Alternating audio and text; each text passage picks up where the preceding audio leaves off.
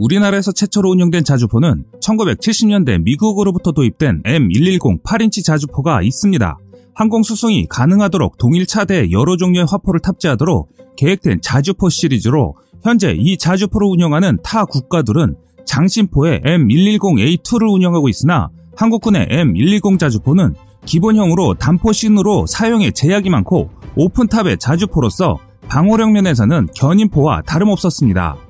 당시 우리 군이 보유한 최대 구경의 자주포는 미국으로부터 도입되었는데 주포의 사정거리는 16.8km이며 랩탄을 사용 시 30km이고 지속 사격의 경우 2분의 한 발이지만 급속 사격 시에는 1분에 두 발도 사격 가능하였습니다. 또한 M107 자주포는 사단 포병이 운영하는 155mm보다 긴 사정거리를 보유하는 군단 포병이 운영할 목적으로 개발되었으며 역시 처음부터 항공 수송에 용이할 목적으로 극단적으로 가볍게 설계되었는데요. 이 자주포의 최대 특징은 차체의 두 배에 가까운 포신으로 안정성을 고려해 좌우 30도씩만 회전이 가능하고 사정거리 또한 개량탄 사용 시 32km로 K55 자주포의 24km보다 길어 대포병 사격용으로 운영했습니다. 현재까지 우리나라 자주포 세력의 주력을 차지하고 있는 K55 자주포는 삼성항공에서 미국의 M109A2 자주포를 라이선스 제작하여 공급한 것으로 이 자주포는 1984년 한국 삼성중공업에서 개발 생산하여 야전에 배치된 화포로 현대전에 적합한 기동성과 생존성, 자동 사격지 능력을 갖춘 우수한 자주포입니다. 차체는 특히 알루미늄으로 제작된 경 장갑차이고 완전궤도식으로 산악 및 늪지에서의 기동성이 우수하여 한국 작전 환경에 적합한 자주포인데요. 특성으로는 자동화 사격 지휘 체계와 정밀 사격 통제 장치로 신속하고 정확한 사격 제한 산출이 가능하여 명중률이 우수하고 신속한 사격과 양호한 방어력과 궤도에 의한 야지의 기동성은 포병의 생존력을 향상시켰습니다. 특히 K55 자주포는 장갑의 보호로 현대전에서 살아남을 수 있을 뿐만 아니라 기상 악조건으로부터 승무원과 탄약을 보호하며 이러한 우수성은 32개국 국가에서 직도입 또는 면허 생산 등으로 사용 중입니다. K55는 이미 전력화되어 운영 중인 K9의 화력, 기동력, 방어력 모두 뒤떨어져 있지만 성능 개량을 통해서 주력 자주포 자리를 차지하고 있습니다. 한편 한국이 독자 개발한 K9 자주포는 1990년대 국방과학연구소를 비롯한 100여 산학연이 참여해 혼신을 다해 개발한 대표적 국산 무기체계입니다. 한국형 차세대 자주포 얘기를 하는데 왜 미국 자주포 얘기를 하는지 의아해 하시는 분이 계실 텐데요. 사실 한국의 자주포 기본 개념과 뿌리는 미국의 자주포를 바탕으로 개발되었기 때문입니다. 또한 K9 자주포도 한국의 독자 개발한 무기체계이긴 하지만 미국 영향을 받은 것은 사실입니다. 옛말에 청출어람이라는 말이 있습니다. 어떻게 보면 한국의 자주포 개발 역사는 이 말과 딱 맞아 떨어지기도 하는데요. 세계적으로 K9 자주포와 유사한 성능을 가진 155mm 자주포 몇 종이 나와 있고 부분적으로 우월한 성능을 지닌 것도 있어 세계 최고라고 말하기는 어렵지만 운영성까지 포함한 종합적인 면에서 K9 자주포보다 확실히 뛰어나다고 할 수 있는 자주포는 아직까지 없는 상황입니다. 앞에서도 언급한 것처럼 화포의 경우는 미군의 M102A2 105mm 곡사 등을 모방 개발하여 개발 역량을 쌓은 후 KH-179와 미군의 M109A2 155mm 자주포를 국내 면허 생산한 K55 자주포를 작전 배치하는 등 화력 증강에 박차를 가했습니다. 당시 세계 주요 선진국들은 사거리 40km급 증대, 명중률 향상, 높은 발사 속도, 기동성과 생존성 향상, 포탄 효력 증대, 사격 통제 자동화 등 6개 요새에 중점을 두고 화포 성능의 혁신적 향상을 꾀하고 있었는데 한국군도 이와 같은 첨단 성능의 화포가 필요하다는 논의가 있었지만 K55 자주포의 배치가 막 시작된 시점에서 그와 같은 전혀 새로운 자주포를 요구하기는 어려웠습니다. 하지만 국방과학연구소가 견인곡사포를 성공적으로 개발한 성과를 바탕으로 이보다 성능이 한층 뛰어난 화포 개발을 위해 1980년대 초 발사 속도 향상과 화포 자동화에 관한 연구를 진행한 후 1989년에 신형 155mm 자주포 개념 형성 연구라는 새로운 자주포 연구를 시작했습니다. 이것이 세계적인 신형 자주포 개발 추세에 부응하는 K9 자주포 연구 개발의 출발점이 된 것이지요. 이후 K9 자주포의 연구 개발이 성공적으로 이루어지면서 현재 K9 자주포가 탄생하게 된 것입니다. 또한 K9 자주포의 성능을 세계에서 자랑하는 사건이 한국에서 발생하게 되었는데요. 1999년 연평해전에서 패배한 북한이 천배, 만배의 보복을 공언하며 남북 간의 위기를 고조시키던 시기였는데 군은 이때 육군이 획득 배치하려던 K9 자주포를 해군으로 전환 배치했습니다. 그 결과 2010년 11월 23일 북한의 연평도 포격 도발 때 K9 자주포는 아군을 향해 도발해온 북한의 포 진지를 타격해 대적 대응 전력으로서 그 위력과 위상을 세계에서도 확인시켜주기도 했습니다.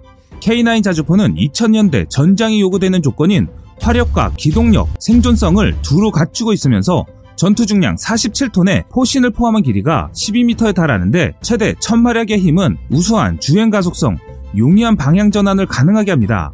일반적으로 사격 절차를 수동으로 진행하는 화포는 초탄 발사에 2분에서 11분의 시간이 소요되고 최대 발사 속도도 분당 4발 이상은 곤란했습니다. 반면 화포 자동화를 이룬 K9 자주포는 초탄 발사가 30초 이내에 이루어지고 나아가 15초 동안 3발을 쏠 수 있는 급속 사격 burst fire가 가능하여 최대 분당 6발을 발사하는 등 대량으로 화력을 투발할 수 있습니다. 이후 신속히 진지를 이동해 다음 사격을 준비하는 사격 후 신속한 진지 변환 작전도 가능한데 이는 기동성과 함께 자동화된 사격 통제 장비, 자동화된 포탄 이송 장전 장비를 갖추고 있는 덕분입니다. 또한 자주포의 사격 충격량은 전차의 약 2배에 달하기 때문에 그 충격을 지탱하며 정확히 사격하기 위해서는 spade를 땅에 고정해야만 합니다. 한겨울에 얼어붙은 땅을 곡괭이로 파내는 일은 결코 쉽지 않을 뿐더러 고통스럽기까지 한데요. 저도 포병 출신으로서 이 일이 얼마나 힘든 일인지 잘 알고 있습니다. 그러나 K9 자주포는 진동과 충격을 흡수하는 유기압 현수 장치를 장착했기 때문에 그럴 필요가 전혀 없습니다. 모든 성능을 종합해보면 K9 자주포는 미군의 주력 자주포인 155mm M109A6 팔라딘보다 사거리와 발사 속도, 생존성, 탄약 적재량, 기동성 등 모든 면에서 우위를 보이며 영국의 AS90보다는 사거리와 반응성, 기동성 면에서 앞서고 있습니다. 하지만 이것은 지난 과거의 일입니다. 이런 우수한 성능을 자랑하던 K9 자주포도 세계 신개발 무기에 대해서는 점점 역사의 장비로 변해가고 있는 실정입니다.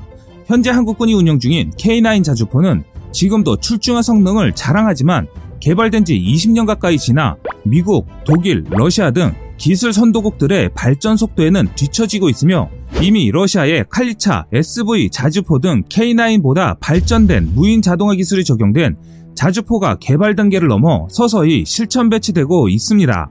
러시아의 ES-35 칼리차는 155mm EA-884와 아르마타 범용 전투 플랫폼을 사용합니다. 러시아의 차세대 자주포는 분당 최대 16발이라는 놀라운 발사 속도와 정밀 유도 포탄을 사용할 경우 최대 70km의 사거리를 가졌습니다. 자동화 수준이 높아 특정 과학별로 탄종과 요구되는 장약의 양을 자동 선택할 수 있고 여러 발의 포탄 발사 시 각 포탄이 상이한 탄도를 따라 비행할 수 있기 때문에 다양한 표적을 타격 가능합니다.